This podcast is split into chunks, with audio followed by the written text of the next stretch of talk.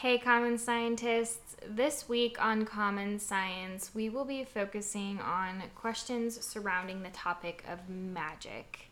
And I know this may not seem like it's synonymous to science or like it's related to science. However, it's related to people and human nature in a lot of different ways. And we'll get into this as we continue.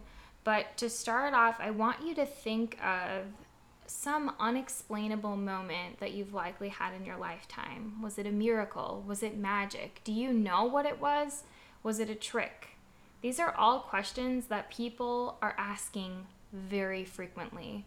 And I think an interesting question to kick it off for Dre and Aiden and myself is Is there a world or a magical item that we've read about or heard about that we are most excited to potentially exist or that we are most fixated on? Uh, for, so this is Aiden, and for me, uh, Harry Potter was huge, as it was for many, many people. And um, to me, it was very much a miracle. Just even even reading the Harry Potter books, how much they resonated with me, and how much they were a page turner. And I found this awesome quote as well related to magic and science and Harry Potter. Um, and here it goes. So, if Newton had not voyaged through strange seas of thought alone, someone else would have. If Marie Curie had not lived, we still would have discovered the radioactive elements of polonium and radium.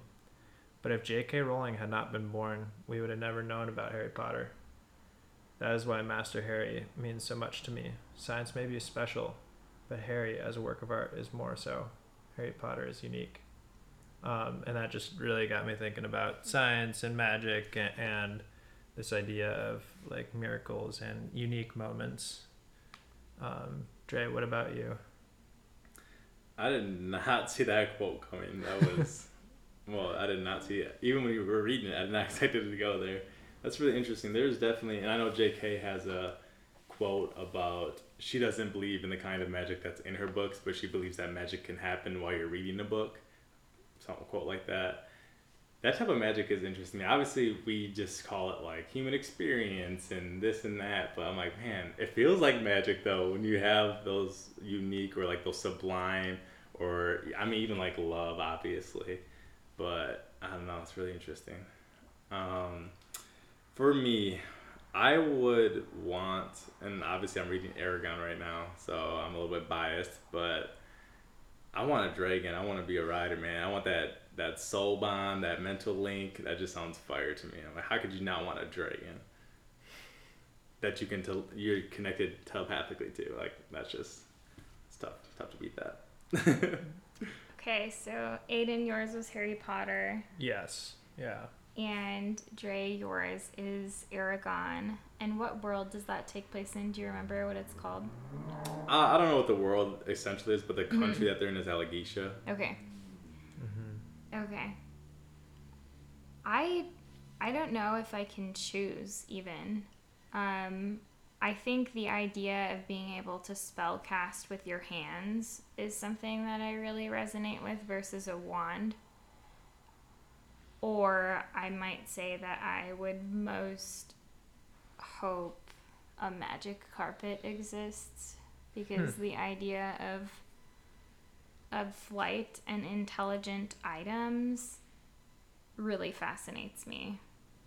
So specifically I'm talking about Aladdin and that was a childhood favorite of mine that was allowed. So Yeah, were you a big Toy Story fan?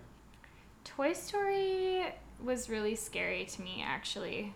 Um, as a kid, I did watch all the Toy Story movies, but it was scary to me. Hmm. I thought maybe just like because I was as a young boy playing with action figures, I was obsessed with action figures, and I just always wish they would come. Like my your imagination is really good. At least mine was when I was a kid. So like it did, it definitely felt like they were alive. But as I got older, I was like, come on, man, just let me catch you on camera talking it up. Uh, yeah, being able to animate items would be really dope. Mm-hmm. That'd be fire. Give them like, speaking of the animal episode, breathe some life into them. Make them, you know, that'd be cool. um, yeah, so magic. I think one thing that's really cool about magic, or really interesting to me, is there's a lot of times there's this divide similar to like technology or science and religion. It's that same thing with magic, I feel like a lot of times. But then there's also the famous quote that Aiden has memorized. Uh, yeah, I got it down pretty good. What is it? So this is a quote by Arthur C. Clarke, and he's a science fiction author and futurist inventor. Um, and the quote is that sufficiently advanced technology is indistinguishable from magic. Yeah, and I think that's so true, and I think that's such a powerful quote because yeah, hundred percent. If you take take an iPhone in the 1700s, that's not going to be technology to like if you travel back in time that's not going to be technology to them. It's so far beyond their understanding of what's possible that it's magic. And I think that's kind of what magic is, isn't it? Like, isn't it? I, maybe you guys can give your kind of own idea of it, but for me, it's kind of like something that's beyond what you believe is possible. Mm-hmm. Yeah, one thing that, like, tied to that quote, and then you talking about the magic carpet, was like drones and mm. like hoverboards and how we're getting to that point. Um, yeah, so it's definitely something that I think about as well. I do, I do think that magic has to do with this pushing the, the realm of what we think is physically possible. What are some of your reactions, Lauren? I agree that magic, in the sense of the word, and how people think of it is whatever is beyond explanation or beyond what we perceive as science. Yeah. Yeah. I, as we go on, there's two things I think are could well one could happen if there's alien life that at some point contact us. They could be so far advanced, or they could they could also not just be like a carbon based life form, but um, they could be so different from us that they could just be perceived as magic. Uh, for example, when I don't know a thousand years ago, if somebody saw an octopus change color, they might be like, "That's a magical creature." Even like creatures like giant lizards and crocodiles that inspired dragons, and like the kraken that inspired sea serpents, because all these old timey sailors would see these huge like sea serpent looking things that were tentacles um you know flowing through the water and they'd be like man like like the ocean is terrifying. There's all these monstrosities out here. Um, so yeah, things that are just beyond our explanation. I think more to come. We'd be very arrogant and very foolhardy to think that they're not. Now we just call it a different name, right? We just call it, we just got like the unknown, but it's like yeah, it's kind of magic, you know. Um, and I think what's the other thing that's really cool, and what I'm really really fascinated and what has me focused a lot on uh, the future, is I think we're gonna be able to create it's if, if we don't destroy ourselves, I think we'll be able to create some of these fantasy worlds that we're talking about. For example, I know we have we obviously have laser beams now, not to the extent of like a lightsaber or like some of these crazy death rays and stuff, but we have lasers. And if you would have brought that up, you know, some time ago, it's like that's that's something that people never thought was possible to be able to control light in that way. Mm. And I think at some point we'll be able to like genetically engineer probably not a dragon in the mythical, fantastical sense we think of, because anatomically, I'm mm, probably not going to fly. But a, like a flying lizard, I think we can definitely genetically engineer that someday, and I think that's going to be a cool period where we can kind of like I don't know, like maybe genetically engineer some gills on us, and now we're mermaids and stuff like that. I don't know. Yeah, um, yeah, you bring up a lot of like thinking about the future in particular, like a lot of different um, like one thought that brings me back to is if you can dream it you can build it. And like what is within the the realm of physical possibility in a lot of cases it, there's just this like bizarre phenomena where i mean somebody at one point dreamed up the light bulb before they ever existed right? Or somebody at one point dreamed up a laptop before it ever existed. And like this idea or this tension between like human capacity to dream and then capacity to create is is definitely fascinating to me. Um, yeah, I think that's the most exciting thing to me about the idea of magic and how far we've come evolutionarily and also technologically since the beginning of human existence is that yeah if you can dream it you can build it i mean imagine where we're at right now and how fast we see technology advance in our lifetimes and like you said Dre the idea that our kids or our kids' kids could live in the worlds that we read about is exciting to me yeah, it's super exciting. It gives me I can't remember I think there's a, a word for it like a, a neologism or something.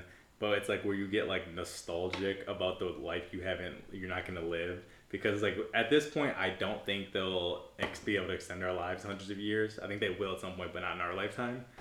And I just know we're so close that it's like it sucks to be this close to it and be like, yo, we're this close to seeing like I don't know. Maybe we'll see Mars colonized. I don't know. Elon Musk is doing some crazy things, but it's like we're so close to seeing a truly magical realm. Um, and I guess that's probably what every generation thinks, right? I don't know. Like maybe if you were born in 19, I don't even talk. There's probably people who are like 100 years old right now, right? I wonder if they think it's magic, or do, you know, what do they think about the world? Yeah. But, I think a lot of what we do in modern science is a lot like magic. I, it's interesting to me that we will even practice medicine that we don't understand very well, and it will create a desired result. Therefore, we call it medicine. And even still, we, and when I say we, I mean the proverbial scientific community, um, which is a little maybe elevating for my own status, but whatever. um, don't know how it works. We don't. Yeah. Um, and we can shoot concentrated laser beams at cancerous tumors and make them disappear. We can scan your body with particles that no one can see, whether they're magnetic or other, to create images. We can do crazy things with science and the human body and medicine that we don't call magic because we have a desired result. But I think there are even many times where we don't exactly know how the mechanism works. One thing that that brought to mind in particular is that you'll have a lot of like so not knowing how the mechanism works.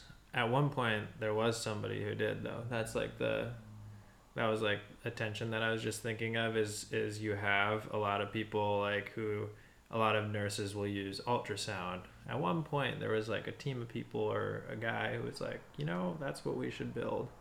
Um, and so I was just thinking about the idea of magicians and, and like in history and, and like who, who are the, the magicians and, and like, cause in, even in Harry Potter, there's this separation of like, of these magical people from the the rest. Um, so it's just kind of. And what does a modern day of. magician look like? Are they a futurist or are they studying the past? Can we learn from written magic, written accounts of these worlds, or should we be focused on building? I think there's really actually more of a tension there. Hmm. Didn't they call Edison the Wizard of Menlo? I have not heard that, but I would I would believe it. I think that's what they call the Menlo Park was like where he lived and like did his experiments, whatever, did his mm-hmm. inventions. I'm pretty sure they called him the Wizard of Menlo, which brings up an interesting thought for me. Is like, so you can kind of think of the impossible in two different lights. You can think of it as like anything that ever is possible always was possible, or you can think of it as like at one point that wasn't possible until this. You know what I mean by that? It's like until somebody invented this, that was out of your reach of possibility. That was outside of your reality. Flight. It was impossible at some point, right? So that's kind of a fascinating dichotomy, and that kind of does make these inventors and these scientists and these people like Einstein, Newton, uh, Edison, Tesla, these people who Elon. push the bounds, Elon, to push the bounds of reality, and it's like, whoa, like Mar- this dude is like, cause talking about the over, bringing it back to the Overton window this dude is talking about living. Elon is talking about living on Mars. That's bonkers. Like, remember like when people used to be like the lost city of Atlantis and like maybe make an oasis like Vegas in the middle of the desert. Like we used to like like now he's like no, let's just live on Mars. And it's like man, that's not some sort of wizardry. Like I don't know what it is. Like that's just like dude, like the way that he's thinking and the way that something that you two said earlier, um, Aiden about or you I guess you guys both used the quote about whatever you dream you can create or whatever. It's Mhm. like that's like to me that's like kind of a form of magic because I'm sh- like I'm there's psychological stuff in this and that that kind of like explains it away. But for me, I'm like man the the idea even the like Confucius saying. Um, whether you think you can or you think you can't, you're both right. It's like the the mind is that powerful. And to your point about medicine, the placebo effect, and then your mind slash brain just makes your just heals your body because it believes whatever you're getting and whatever is happening is going to heal you. That's called the placebo effect. It's a real thing. It's uh, it's been studied a thousand gazillion times. It's like how is that not magic? how is that not magic? Dang, yeah. I also think of a modern example of magic being hypnotism. It's something that I have both seen and experienced. I cannot explain. I've seen and heard people try to explain it um, regarding states of consciousness, and I mean, that's a whole rabbit hole you can get into, but that, in my mind, is outside of science a magic that I've seen and I can't explain. And some people might call it an art, some people might call it science. even uh, more mainstream than even hypnotism. I think it was I think it was Freud who talked about like the I mean just talk therapy and how effective it was and like he was just like yeah I started talking to patients and their problems got better. I don't know how it's working. And so that's when a lot of his theoretical stuff came through. But like just this idea of like I, I don't know how it's working but like yeah, it's working. Like this yeah in that example it's this phenomena of just getting your ideas out somehow helps your your brain align um, whether it be i mean so for me personally i've noticed like journaling is one like why what is it about just writing words that nobody else will read makes me feel better. Mm-hmm. Like- yeah, and phenomenon that kind of I mean that word kind of means like things we can't explain, right? Things that happen that we can't explain, and obviously hardcore scientists or whatnot or skeptics or whatever normal people they are like oh like just because you can't explain anything doesn't make it magic. But i don't know like i know sometimes we kind of get into this sometimes in the podcast. It's like sometimes you're just playing around with words. I'm like how's this stuff not magic? Like how is the placebo effect and these these things with therapy and writing and other things that have been really popularized and studied with psychology? And that's part of the reason why a lot of people don't consider psychology science because it's like it's so many things that we can't explain but it's like i consider it science because it's things that are been are being studied controlled experimented and proven over and over again that they exist and that they happen. Um, so that stuff is definitely a lot of that's i mean just the fact i don't know it goes back to like we can't explain it it just seems like modern magic and it's just like it's really cool that some of these things can still bewilder us and everything's not just you know ones and zeros Yeah. Speaking of bewilderment, I think, Dre, you had talked previously about the psychology of distraction or the psychology of thinking we see something that we don't see, or vice versa, seeing something that didn't actually happen. And I wonder if you could expand more on that because I think often we will think of that also as magic, but there's a lot of brain chemistry that goes behind how and why those things occur. Mm-hmm.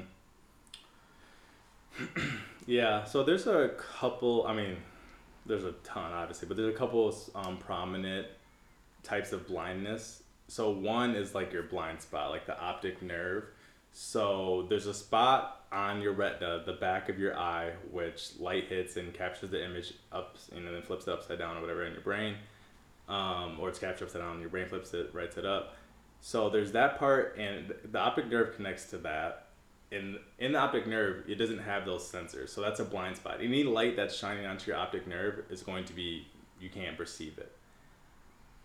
Now, that means that, and you guys have probably experienced this, um, like the pencil thing where you move the pencil into your blind spot. A lot of people experience that, like in high school science, and it's really fascinating because you didn't realize that so much of your world you were just filling in and it's like kind of a terrifying idea. It's like, dude, like no, you're not actually seeing that. And there's a doctor, um, researcher type of guy named Dr. Gustav Kuhn, I believe his last name is Kuhn, maybe I'm not sure, but uh, I was listening and kind of reading about him and his ideas, and he was talking about there's these things called saccadic or saccadic uh, suppressions, and we do about fifty thousand eye movements, which are like saccades, and a day.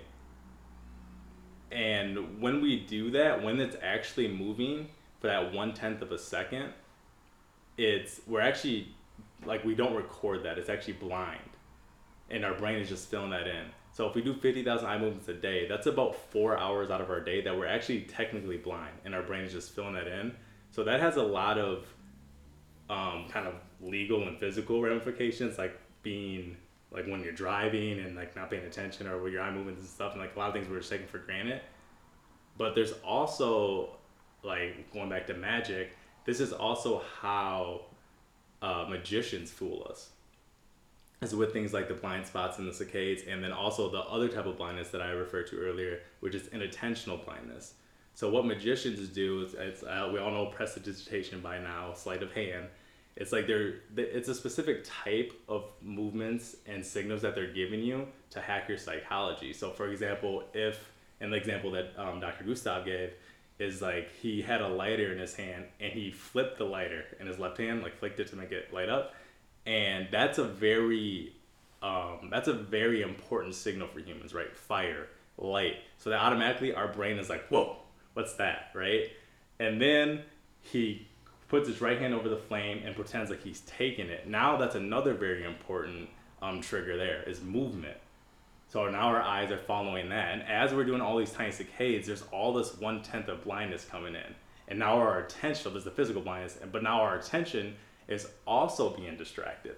So now there's a, a there's an attention blindness where you're not paying attention to what's in his hand still. And then he does like this thing where he snaps. So now our sound, so he's, he's getting more senses to be attended to his right hand. Meanwhile, the lighter's still in his left hand. He drops the lighter in front of, on camera, I didn't see it the first time, and in front of thousands of people or hundreds of people he's talking to. And he's just like, everybody's like, oh, what? And he's like, they may see it, and no one saw it. And then he slows it down and he explains it to us. And then the second time, we see the lighter drop from his into his lap and dis, you know, whatever. And it's not magic, but that's really cool to me because um, obviously the the optical blindness, the optic nerve blindness, and then also the inattentive blindness. But it's really, I guess, not cool, but it's the ramifications of that with like, for example, legal things where people are, being asked to remember what happened or what they saw. When you're spending four hours a day just filling in inf- optical information, that's a very scary thing to be like, what did you see? And then a lot of times you might be like, and even if it's not legal, if it's just something, whatever, you might you might be like, how did you not see it? You were right there and it's like, well, you know, like you're you're actually filling in a lot of your reality. So I don't know, a lot of cool ideas in there. Wow, and is that magic or is that science? Hmm. that sounds like science. That sounds like science. But that is how the type of magic that we think about when we go to a magic show, that's a lot of how it works. so that's connecting those two things yeah, it's fascinating to me then like this kind of evolution and and thinking about yeah, like a magic show. I mean, the original like magician at a magic show had an immense understanding of a lot of these psychological phenomena that we're only starting to really put a name to. I would think um, is that like they they understood human attentional like attention blindness and all these other things but then it, it took um, more like formal the more formal institution of like psychology to develop to start to put names to these things mm-hmm. um, that's crazy yeah i think magic in the traditional sense though when you think of a magician on a stage performing and trickery using using pieces of psychology or pieces of science that we know are quite similar. But what's interesting to me then is there's also a distinction between magic and miracles. Mm. And I think that, well, I don't think, I believe in miracles. And I believe that magic is more of a form of trickery. And I couldn't tell you why.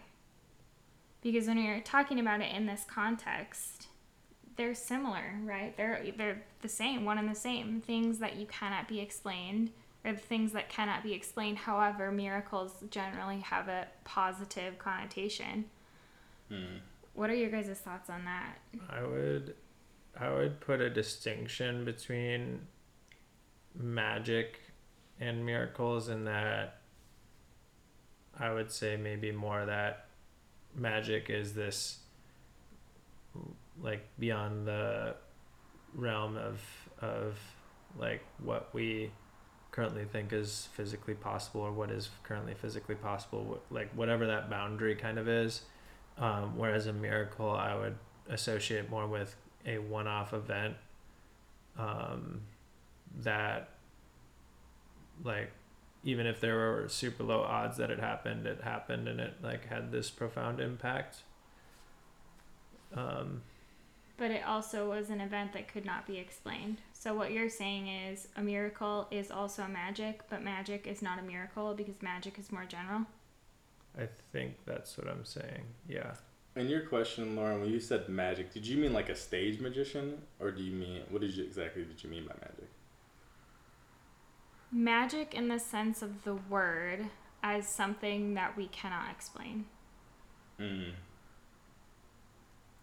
which is also what a stage magician generally will do unless he reveals himself. Yes, I think that's something that the people watching and uninitiated can explain, but science can explain it. And that's been a cool thing too, is like science.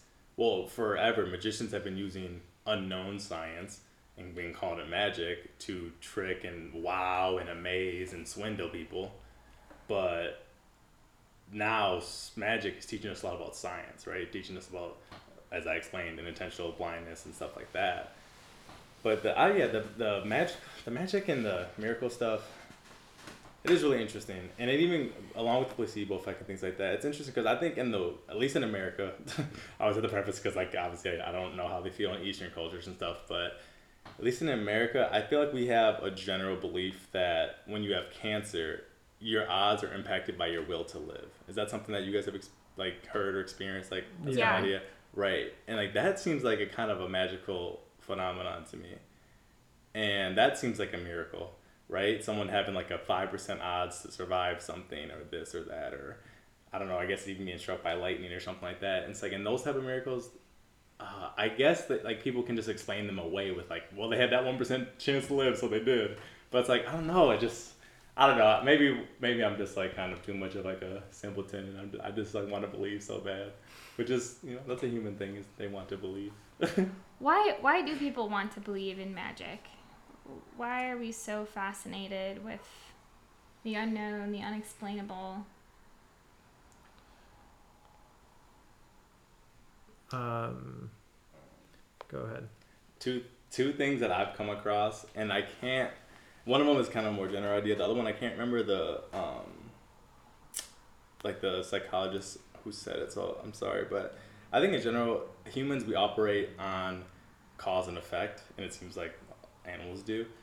So when something happens that we can't tell the cause of, or we can't see like a physical cause, we don't want to be like, oh, like this world makes no sense. It's just nonsensical unpredictability. We want it. We want there to be a cause. So a lot of times that invisible cause is God. Sometimes it's magic. Sometimes it's demons. Sometimes it's spirit. Sometimes it's whatever, Mhm. you know. And then now in modern modern world, a lot of times it's I don't know. A lot of times we know it. A lot of times we don't.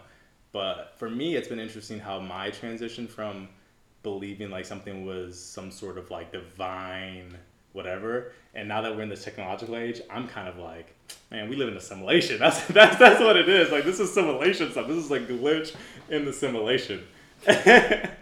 Um, so i think yeah a lot of times humans like we definitely we want cause and effect. We want predictability. So that just makes us want like even if it's magic even if it's quote unquote unexplainable it, we explained it. It's magic.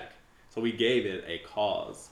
Um, and when I think what, what what the one psychologist said, she said that one of the reasons why people believe in magic is because we think of it as like a great equalizer.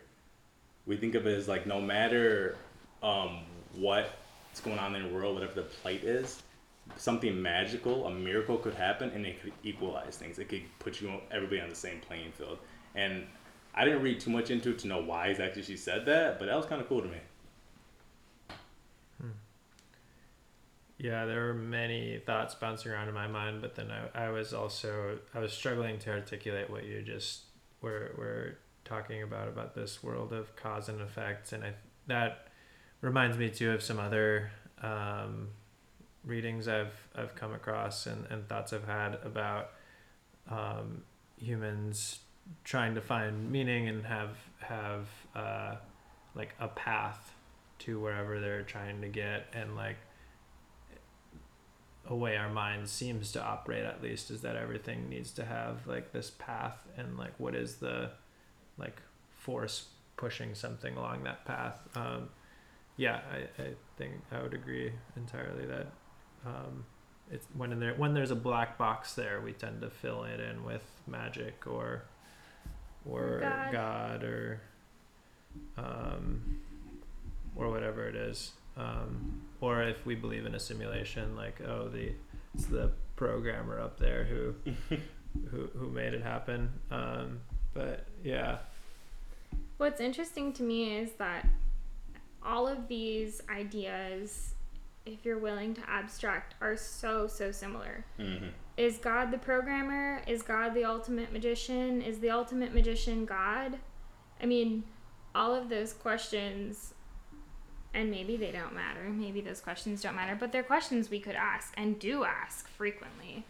Um, and so, yeah, just the idea that each of these instances are all just so similar and are always, like we've said, to explain the unknown. But the other thing that comes to mind for me, thinking back to my childhood and reading a lot of magic when I could get it into my house, um, was escapism. And like you said, the great equalizer, the idea that whatever I'm experiencing right now is worth something because maybe I'll discover the magic carpet. Maybe I'll be invited to Hogwarts. Maybe there is an end to the means, right? Like maybe this suffering has cause.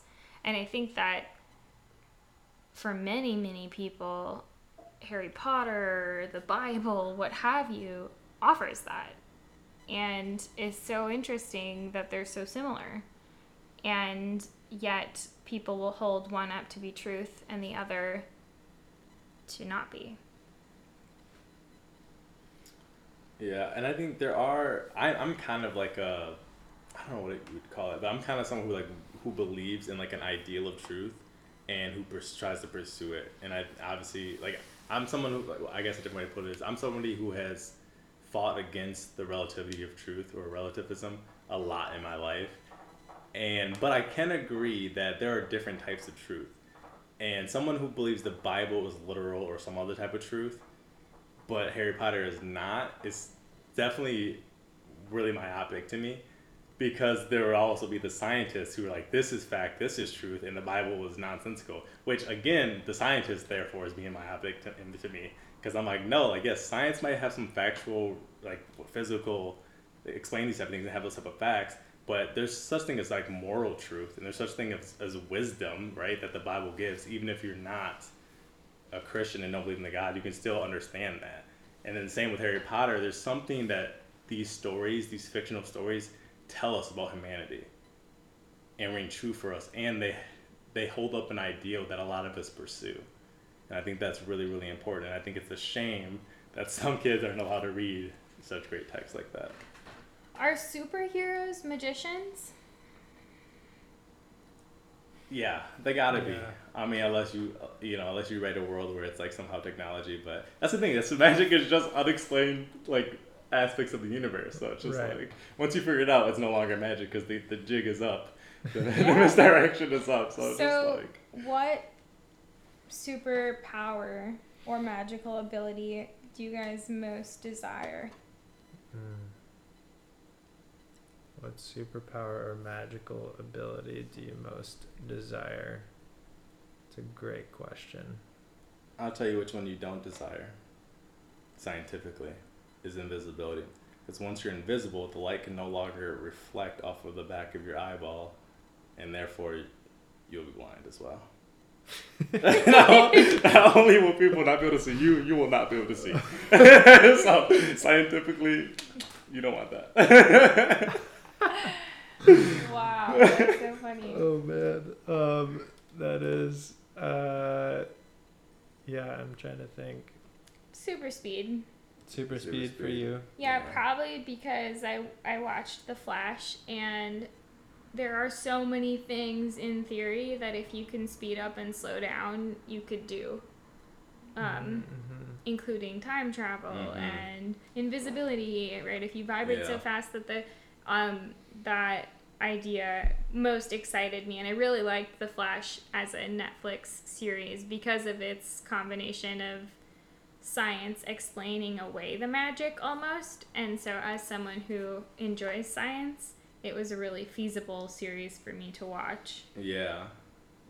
Yeah, I am still thinking. I think I would probably have to say, like, I I mean, it, I said Harry Potter as a world, and so if if I could be one of the wizards in Harry Potter, I think that would be. I mean, there's just something so appealing to that as a like skill or superpower or whatever. Um, yeah, um, just because I mean it it is so ingrained in, in real life, and it just seems like it would be so useful just day to day. Like, oh, I wouldn't have to wash the dishes, or but I could also like uh, come up with some potion for whatever I need. Yeah. I agree. That's cool. I don't know. Super speed is really hard to beat because Yeah. even if you want to like dash incredible it, I don't remember. The, is their last name Incredible? Or is, Dash and the Incredibles. I think is that so, their right? actual last name Incredible? Uh, or no, or is that just is that just? I don't know. No, I- I don't think it is. I think they actually have a last name. But Dash Yeah. Incredible, the kid, like you can even just like slow it down and just be like kind of the fastest person in the world and just become Yeah. like a professional athlete. Because obviously, if they know you have super speed, they're not gonna let you. But if you're just like 0.5 seconds faster than Usain Bolt, it's like you might be, you know, you might just be the man. Super speed, and then you can like obviously if you can run at a light speed, pretty much Flash can. Then it's like you also have to be able to process information that quickly. So you're also a genius. And it's just like there's so many things about super speed that's really hard a to really beat. But since Lauren already took that phenomenal one, it's like, and then he can also like vibrate through walls. He's Yep. so cool. He can like create tornadoes and stuff. Man, Flash is amazing. The information thing is like is definitely appealing to me. I Like, know, uh, I know. Be I can could to read like book like five twenty- books a day or whatever. Five like books a day. books a day. you want to read like a thousand if you Thousand a want to. day. If your eyes are just. oh, dude, oh my gosh! But I don't know. I guess besides super speed, maybe teleportation, like Nightcrawler from the X Men, just like peer places. You don't have to pay for flights. You can just like boom in Bali. Dang. Don't don't get jet That'd lag. also be sweet. Nice. Um, man, magic. Yeah, we've been all over the board today, but I think the theme has been that when there's something unexplainable, people try to find answers, right? And that's also the theme of common science is that when we have a question, when there's something that we're struggling with, whether it's a phenomena that we can't understand or a behavior that we can't understand, we strive to answer the question. And I hope that that's something you can take away from this magic cast is that humans are driven to answer complex questions that we can't always understand. And whether it's magic or God or a simulation or science, the important thing is asking the question. So that's it for this week on Common Science. We don't have all the questions or all the answers, but the best thing you can do is get out there and ask some questions and find your own answers.